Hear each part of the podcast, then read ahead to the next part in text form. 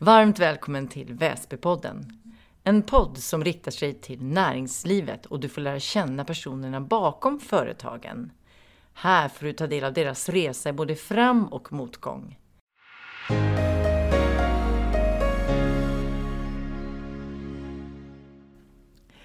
Idag ska vi få träffa Karin Sökare som är ägare och franchisetagare för Husman Hagberg i Upplands Väsby. Dagen vi ses är den 17 augusti och det här är vårt sjätte avsnitt. Välkommen Karin! Tackar! Vi inleder alltid podden med tre snabba frågor för att kunna förmedla en känsla och en bild över den personen vi träffar. Och då börjar vi med, kan du beskriva dig själv med tre ord?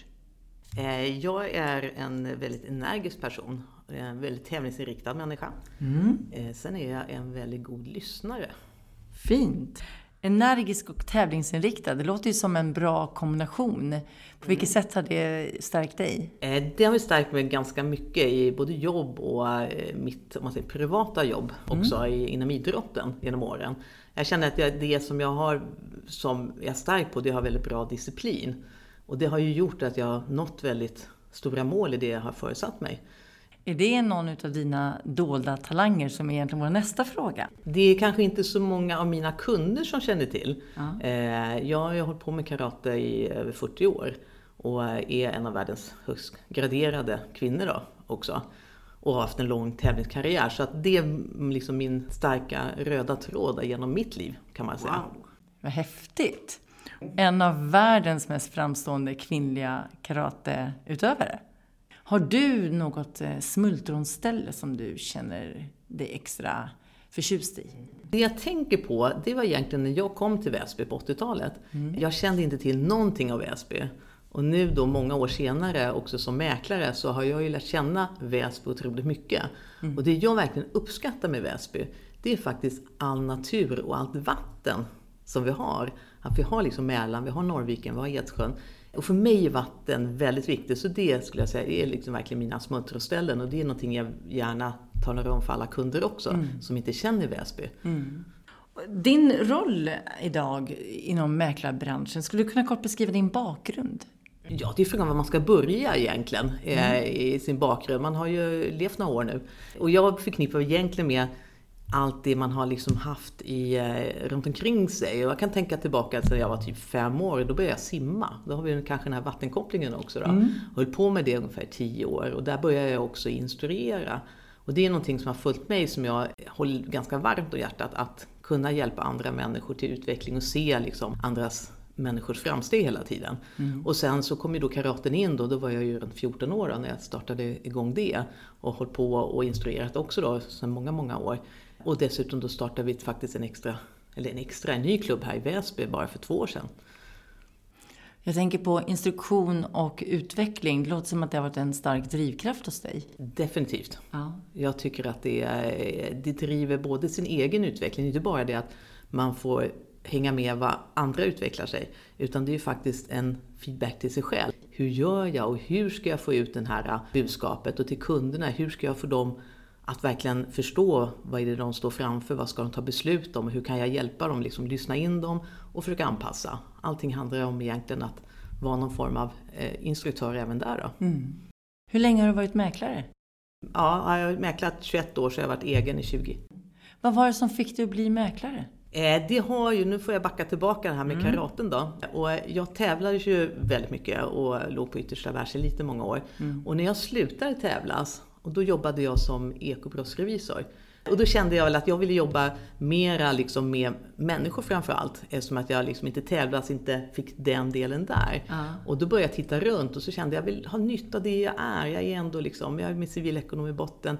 Jag har mycket skatter och mycket det här att ha mycket med folk att göra. I andra fall privat så att säga. Så då kände jag, nej men vad kan, man, vad kan det vara? Och hus och fastigheter det är ju alltid spännande. Och eh, då blir det, nej men fastighetsmäklare det kan vara någonting. Och då kastade jag mig in på den utbildningen som precis har blivit högskoleutbildning då. då. Så att då började man bara komplettera lite ämnen och sen så var man igång. Så det var lite egentligen tvärtom för dig, att det var karaten som ledde dig till att sen bli en självständig mäklare? Ja, det skulle nog kunna säga. Och utifrån det du beskriver nu så har du kunnat förena då två världar till en utmärkt kombo, låter det som också. Ja, det ja. tycker jag. Ja. Och mäklaryrket är ju lite, eh, inte speciellt ska man inte säga, men vi jobbar ju ganska mycket. Man jobbar helger, man jobbar kvällar. Mm. Och eh, den där, för min del var ju inte det någon, liksom, något konstigt eftersom jag alltid tränat, haft läger, tävlingar, rest, alltid haft fullt upp. Mm. Eh, så där har jag liksom inte märkt någonting. så jag har bara fortsatt. Ja. Men gjort då mäklandet, men fortsatt träna naturligtvis mm. eh, på den. Så omställningen kanske inte var gigantisk. Work-life balance låter det som. Mm. Jag tänker också på Väsby då som plats. Vad skulle du se eh, i styrkorna med platsen Väsby och hur, skulle, hur säljer du in Väsby till dina kunder som, eh, som kommun? Jag tycker ju Väsby har ju som sagt var vuxit, både rent fysiskt men även vad som händer och sker i Väsby. Eh, det är just den här kombinationen med mycket natur och bostäder. Sen det man pratar mycket om, eller jag gör i alla fall, det är naturligtvis eh, nere vid tågstationen att det ska bli Stockholm norr. För det påverkar väldigt många, för nu kommer ju folk mera utifrån också. Vilken typ av bostad i Väsby säljs det mest av idag? Det är ju lägenheterna, de är ju mm. flest. Vi hörde nämligen på en paneldebatt här för några månader sedan och då efterlyste man småhusmarknaden i Väsby. Är det mm. någonting du också har uppmärksammat och ser en tendens till att det kunde vara framtidens boendeform?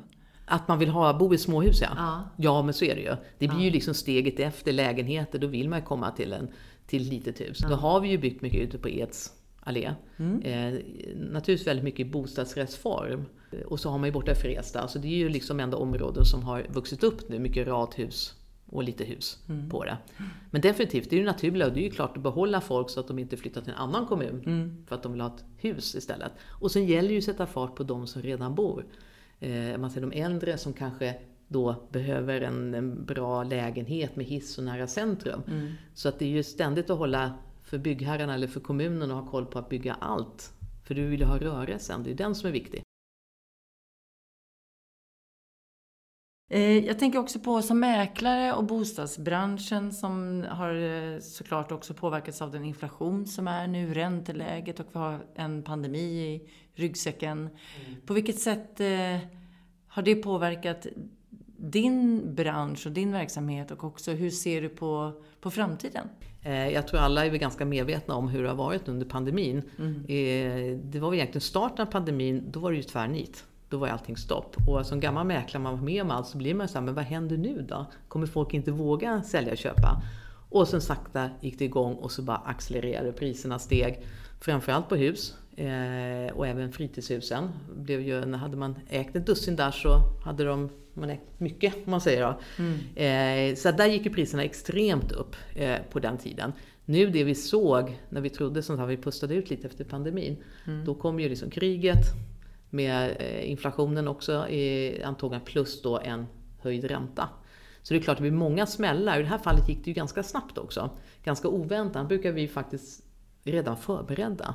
För man brukar ju flagga för saker innan det händer och då har vi redan anpassat oss. Så när det händer så händer det inte så mycket på marknaden. Det kommer väl liksom eh, ebba ut lite också. Räntehöjningen kommer komma, det är klart att priserna pressas tillbaka. Framförallt den där toppen som var under coronan, den kan vi nog liksom tänka, tänk före coronan. Priserna mera överensstämmer idag. Mm. Och att man får vara beredd att gå ner och inte få de här toppnoteringarna. Och tänka på att man byter ändå samma marknad. Så säljer jag billigare så köper jag billigare och då är jag ju vinnare för då får jag ändå mindre lån. Mm. Men mentalt är det svårt.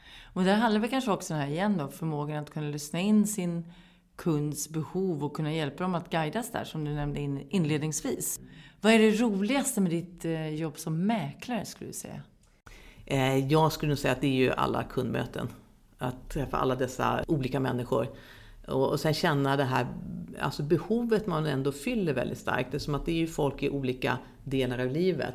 Och det roligaste är ju naturligtvis man tänker sig man följer någon som köper sin första etta, träffar någon, flyttar till större, skaffar barn, flyttar mm. till större. Mm. Alltså man kan vara, man kan faktiskt vara med om sådana resor eftersom man har på så pass många år. Då. Den delen känner faktiskt att man gör mycket nytta i jobbet. Mm. Det tycker jag är väldigt viktigt och tillfredsställande förstår det. Det blir en medmänsklig faktor också i hela processen.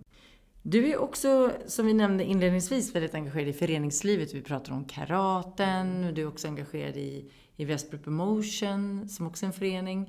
Eh, varför tycker du att föreningslivet är viktigt? Jag tycker föreningsliv, det har ju med samarbete och samhörighet att göra. Att vara en del av en större helhet mm. på olika sätt. Och kunna göra liksom något bidrag här och där, den må man kan då. Mm. Vad står du idag inför för utmaningar utifrån din yrkesroll? Nu har jag jobbat snart över 20 år. Det har hänt en hel del på de 20 åren från de har startat till nu. Eh, och jag tror att det kommer hända ganska mycket till om typ kanske bara fem, max tio år. Eh, och framförallt så tror jag, och det tycker jag är positivt, att hantverket, mäklandet, kommer vara mer betydelsefullt och flera av de här tjänster som, inte, som vem som helst kan göra kommer vara mera outsourcade. Vi kommer renodla, kanske bli färre mäklare, eh, för det yrket kommer liksom bli annorlunda. Men att det, det blir roligare för mm. de som är kvar. Så det är en utmaning men också en möjlighet låter det som. Jajamensan. Ja. Eh, och också utifrån din, och det låter lite som också en trendspaning skulle jag säga, som att det blir en, mm. en avskalning av mäklarrollen, men att den blir mer spetsig och betydelsefull utifrån yrkesutövandet och inte det här helhetspaketet. Nu är man ju bortskämd här i Sverige att vi gör ju allt. Mm. Man säger, vi ax till limpan, det finns ju ingenting som inte vi får göra och kan göra. Men jag tror att det här med köparmäklare kommer nog komma upp lite mer. För först är det ganska flera människor som kanske bott utomlands och ska hem. Och de är ju vana vid att man betalar för den tjänsten och man har hjälp av den tjänsten. Mm. Eh, och där tror jag också att vanliga Svensson också någonstans kommer till den gränsen. Vad ska jag göra själv? Vad är det värt att betala för? Och eh, det tror jag blir liksom den stora grejen faktiskt. Och med de orden avrundar vi dagens samtal. Och för att sammanfatta det har vi fått eh, kännedom om dig Karin, om dina personliga kvaliteter och egenskaper och hur du har kunnat dra nytta av dessa som mäklare och egenföretagare. Dessutom har vi fått kunskap om varför man ska verka och leva och bo i Upplands Väsby. Och som grädden på moset har vi också fått veta att du är världsmästare i karate. Tack för idag och för ett fint samtal. Tackar! Den här podden står Väsby Promotion bakom. Har du frågor eller tips på personer du tycker vi ska intervjua? Skicka oss ett mejl på info at vasbypromotion.se. Tack för att du har lyssnat. Väsby Promotion